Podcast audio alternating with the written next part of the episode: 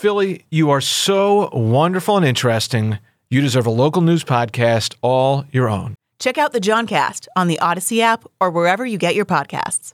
KYW News Radio original podcasts. This is KYW News Radio in depth. I'm Matt Leon. The global data intelligence company Morning Consult is out with a state of retail and e commerce report that looks at how people are shopping and what they expect from that shopping experience here two years into the COVID 19 pandemic. We wanted to dig into this report, so we caught up with Claire Tassin. She is the retail and e commerce analyst for Morning Consult. Interesting stuff. Give a listen. So, to start, the state of retail and e commerce, what was this report all about? What were you looking for? Well, over the last two years, with all of the impact of the pandemic on consumer shopping, one of the biggest questions that I've heard from leaders in the retail industry is how sticky are some of these new consumer behaviors? So, knowing, for example, that consumers are shopping online um, in more categories and much more often than they had been. That's you know when stores were closed or when there was some hesitation to go to stores. There became this question of is this the future of retail or what will retail look like when people do feel safe returning to stores again? And now most people are much more comfortable shopping in stores. So this report really takes a look at the current state of the industry from the perspective of consumer shopping habits both online and in stores. And it's important to note this is not just us this is global. You you you talk to people got feedback from people in multiple countries correct Yes. So we primarily looked at US data, but we also surveyed around the world. We have um, survey from the UK, Australia, China, France, Germany, and Mexico, in addition to US data, all in this report. So, kind of give me the biggest takeaway for you overall. Was there a headline piece of data or pieces of data that really jump out at you? It's like asking me to pick my favorite child. Um, but I'd say I think the the one that is the most helpful framing for the situation that we're in right now is that consumer comfort with in-store shopping has met its high watermark from last summer. So we've recovered from the Omicron and Delta variants that sent people back to shopping in their homes. People are back to shopping in stores. And uh, if I can have sort of a 1B of my favorite, uh, of my top ranked stat, we're also seeing um, a flattening in the growth of e-commerce utilization from consumers, meaning that people, that, that sort of acceleration of e-commerce has really tapered off. And that kind of surprises me because I thought it would just be something that you would have a, a segment of users that would continue, that would never go back and it would just kind of grow. Did that surprise you that it's kind of leveled off there, or was there only so much room to grow? So, great question. It did not surprise me, but there is still enormous room to grow. So, I want to be clear what leveled off is not sort of the rate of of shopping online in general, it's the the sort of the rate of growth. So, people have effectively been shopping online at the same rate for the last year, at least in the US. There's some international variability in that data. Um, but for the most part, that growth has really stabilized. So now what we're looking at is people are shopping online much more often with that kind of learned behavior from the pandemic, but are, are now also returning to stores. So we're more likely to be doing things like checking inventory before you actually get in your car to drive to the store to make sure that trip is still a good use of your time and really utilizing a lot of those digital tools that are available online, whether you're shopping in store or online. The socioeconomic status did you notice, you know, people more affluent shop online more, yes. the you know, poor people still go into stores? Did you have that kind of breakdown? Yes, we do. So we can um, we have an enormous amount of data here. We can look at this every kind of way. And yes, and this is this has been true you know pre-pandemic as well but people who make less tend to shop online less so in our data we break that out with consumers who with a household income of under $50,000 annually in the US uh, do tend to shop in stores at a much higher rate than um, consumers who are wealthier. There's a number of reasons for that. One is shipping isn't always free, so it takes out a bigger chunk of your budget. But there's also just some kind of differences in perception of where you will have the best shopping experience, where you're going to get the best deal based on um, what we see when we can look at the drivers of online and in store shopping by different income groups. One of the things that jumped out to me is you have a section that kind of talks about consumers aren't driving the push for faster delivery. That's right. Is it more competition between brands and companies that's that's pushing it more than customers saying I need this in 2 hours or I need this tomorrow?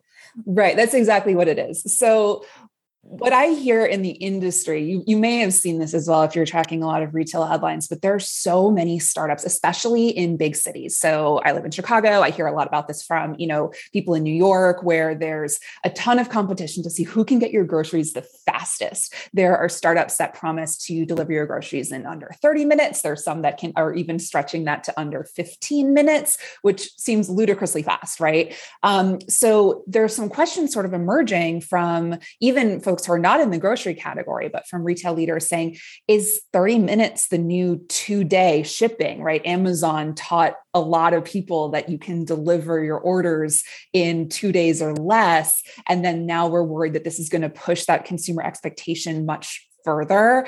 And from what we are surveying consumers on today, that's just not the case. Most people are more than happy to have their standard online purchases delivered in about a week's time frame, or at least in less than five days. Grocery is a little bit different. We tend to want that same day, um, but for most categories, people are happy to get their uh, their deliveries, um, at least in the U.S., within about a week. Other countries, though, have far different expectations. Our data found that China, which is unexpected, and as well as Mexico, had much faster delivery expectations than the US. Um, even Germany and the and the UK have higher expectations than US consumers do.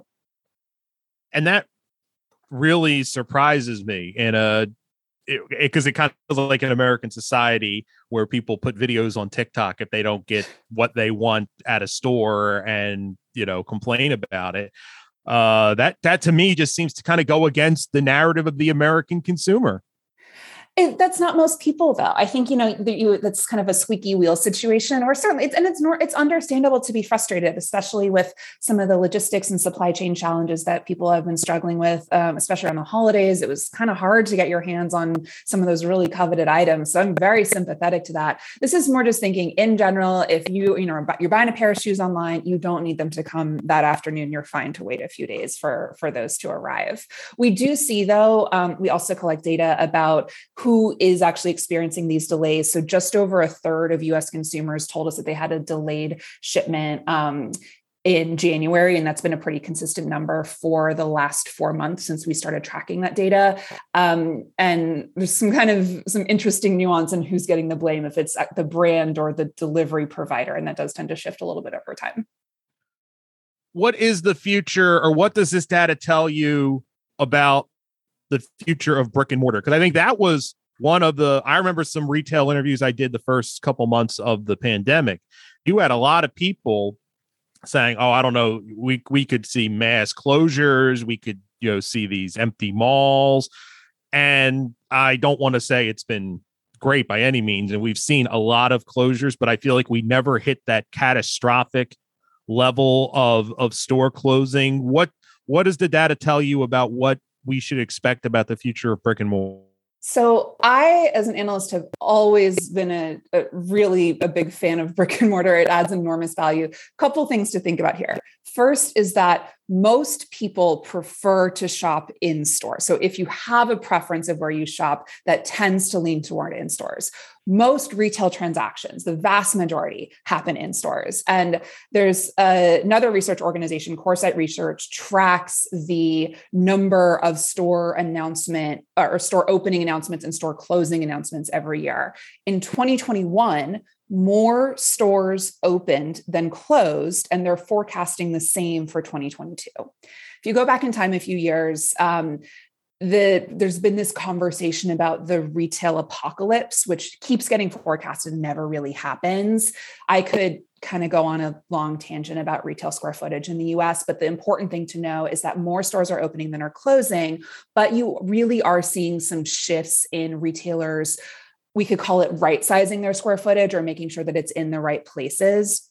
And then there's a lot of really interesting stuff when you unpack what types of stores tend to be opening more than closing. So, for example, Dollar General is really leading the charge with a lot of these store openings in rural There's areas. one every 30 feet in my area. Yes, And I'm only kind of exaggerating. Go ahead. No, they're everywhere and they're continuing to expand at a really, really fast clip. So when we look to the future of stores, so much of that is this really aggressive expansion of discount and off price retail. And much of that is happening in rural areas. Um, in urban areas, you know, I live in in the city of Chicago. There's a lot of empty uh, real, you know, retail real estate, a lot of empty storefronts around that I see. So so while there are more stores opening it's not at all even where that's happening and to what and what types of stores are opening and closing Is there a type of store that is really in trouble? And I don't mean necessarily, I don't mean a company like sure this sure company, sure but the the type you talk about, we're seeing this explosion of the the dollar stores and such. Uh, wh- is there a type that we can really kind of pinpoint that has struggled the most when it comes to brick and mortar? Yeah, it's it's what we're seeing is kind of like the classic suburban mall stores are the ones that are having a lot of trouble. Um, you know, there's some some larger brands are closing a lot of stores as well. We're seeing that in some convenience stores, um, uh, drugstores, that type of thing. But for the most part, you know, we can under we can see what's happening you know with store closure announcements you know the suburban mall is is really struggling in that sort of format in this analysis, we dug into the drivers of shopping online versus shopping in store for different target demographics for each of those store types. And I want to be transparent. This is a really blunt instrument to get at some of these trends and to uncover the why behind some of these trends. But what we found is when, you know, when we're looking at sort of your classic discount shopper, the promise of, of good deals and coupons and promotions is a really strong driver to go to store. If you're looking at a really affluent shopper and a more urban shopper, the promise of what we in the industry call experiential retail, um, sort of those like brand building experiences, those are powerful drivers to go to store. But if you're going to an average store where you know it's hard to hire frontline retail workers right now so maybe the inventory isn't well stocked the clothing racks are a little bit messy it's hard to get customer service and you're going to get the same prices online that you might in store. There just isn't really a strong driver for that kind of murky middle to get in their car and drive to the store. It's much more convenient to shop online pretty universally across all demographics and most of these folks think they're going to get better customer service online than they will in store when it comes to comfort with shopping in store, is it pretty much universal? Uh, the the levels of people that have been able to put, I don't want to say put COVID concerns behind them, but kind of take the deep breath and, deal with it. That they're ready to to go in. Is it skewed younger to nor younger to older? What did you find? At the top line, actually, just this week, we are start. We're kind of meeting that uh, high water mark that we got to last summer for in-store comfort, but it's not even. To answer your question, so folks who are still a little less comfortable shopping in stores tend to be older demographics, specifically baby boomers. Makes a ton of sense given the variability in uh, the risk of COVID 19 for older populations. So that just stands to reason. Um, even though baby boomers typically are, are a more store friendly generation, there's still some concern and reticence about getting back to stores. And then just consistent with um, what we talked about a little bit earlier with the uh, economic variation in in-store shopping, lower income consumers, so households making less than $50,000 annually are also less likely to be comfortable um, shopping in stores right now. That's also kind of just um, based on net comfort shopping in stores and just sort of that that familiarity of habit so um there's you know they're they're going to stores more they're sort of seeing those mask policies they're they're out there a little bit more they, they don't necessarily have the option. So they're still shopping in stores it's just there's a little bit of hesitance to do so. So for anyone you know in retail communications and marketing listening to this it, we unfortunately cannot yet drop our uh, communications about mask policies and safety measures that are taking place in stores. There's still a lot of people who are still concerned. Let's assume for a moment we live in a world where we are finally on the exit ramp to the pandemic and i know listen to this in three months and giggle uh, but do you think there will be a lot of movement in these numbers when it comes to shopping in a world where you know covid is no longer front and center? Or do you think we're pretty close to what retail customer behavior will kind of look like uh, regardless of the situation I think we're getting there. The last few weeks have seen a pretty steep climb in consumer comfort shopping in stores, really, since the uh, Omicron variant started to decline. So I would imagine that we're going to continue to see foot traffic in stores grow. Uh, I know a lot of retailers are already reporting that their foot traffic is foot traffic, excuse me, is exceeding 2019 levels. So I think you know from some of those indicators, both in our own data and what we're seeing in the industry, we're kind of there in terms of what this new mix of e-commerce and online shopping is looking like. You know people are back out shopping in stores. They're still shopping online at a much higher rate than they were pre-pandemic. Um, and so much of those investments that retailers have made to make those shopping experiences easier easier whether that's like high tech you know augmented reality for at home try-ons or just better inventory integrations that make it easier to um, know what you're going to find when you get to a store. Those are tools that shoppers will continue to use. So i think really what we're seeing now is more of that blend of shoppers you know using all of the tools available to them regardless of what channel they're checking out on I think when we have these types of discussions, a lot of people kind of picture the Walmarts and the Targets, and that's sure. what's banging around in your head when you're thinking about this. How difficult a time do or what do these numbers say for the small business, the the independent niche store, you know, that because it sounds like you've got to be prepared to fight well on both fronts, in store and online. And if you've got a wide employee base, you can do that. Mm-hmm. But for smaller businesses, what do these numbers tell you? Is it going to be uh, tough sledding? You know, I think the small kind of local retail shops have their own set of differentiators. You often know you're going to have a great experience shopping in the store. You're going to have owners and staff who really want to make sure that you have a good experience and come back. So I think kind of going back to some of those store versus online drivers, they're really, really strong on those store drivers. I know a lot of small retailers have had to really scramble though. They have, you know, learned how to sell on Instagram live and kind of showed you around their store when they couldn't be open. So there's been a lot of um, duct tape and WD-40 as I like to say to kind of put it together and make it work. But maybe they they they don't necessarily have the ability to invest in some of these higher tech solutions. So in that case I think it's just it's more about continuing to emphasize that differentiated experience in store. And then when you can kind of extend that into social media if you do have e-commerce stood up online a lot of it I've and I see this a lot in my own shopping is you know reminding people that you are a small business that you're not working out of a huge warehouse with an enormous staff to to get orders packed. And it's really i think right now a lot of expectations management. But again those stores often have a really strong value based connection with their shoppers. So they that's really the asset that they can lean on. And for bigger retailers what would be the message you would portray to them from what you learned in this data? That all of those big investments and uh, everything I just mentioned, all that technology that we've stood up to make a, you know, easier, more personalized shopping experiences are certainly not for naught, even as folks are coming back into stores. I'd really think about opportunities to bring some of that tech into the physical space and not just leave that on people's laptops or on their phones. And, you know, remembering that the, you know, if you have a phone in your pocket in these stores, people are checking online reviews and kind of and other, you know, using the internet in their pocket to um, to augment that in-store experience. So i would really be thinking about ways to highlight that and you know using qr codes on shelf tags and things of that nature to um, because you know we can all use a qr code now that we've been using them for restaurant menus for two years. Um, so using those as opportunities to really connect that brick and mortar experience to all those in digital the digital investments that you've made. And the the state of retail report is this something you guys revisit every quarter. So this will be updated quarterly going forward. So this is the first one. We're really excited for the launch, and um, you can expect another one out in May.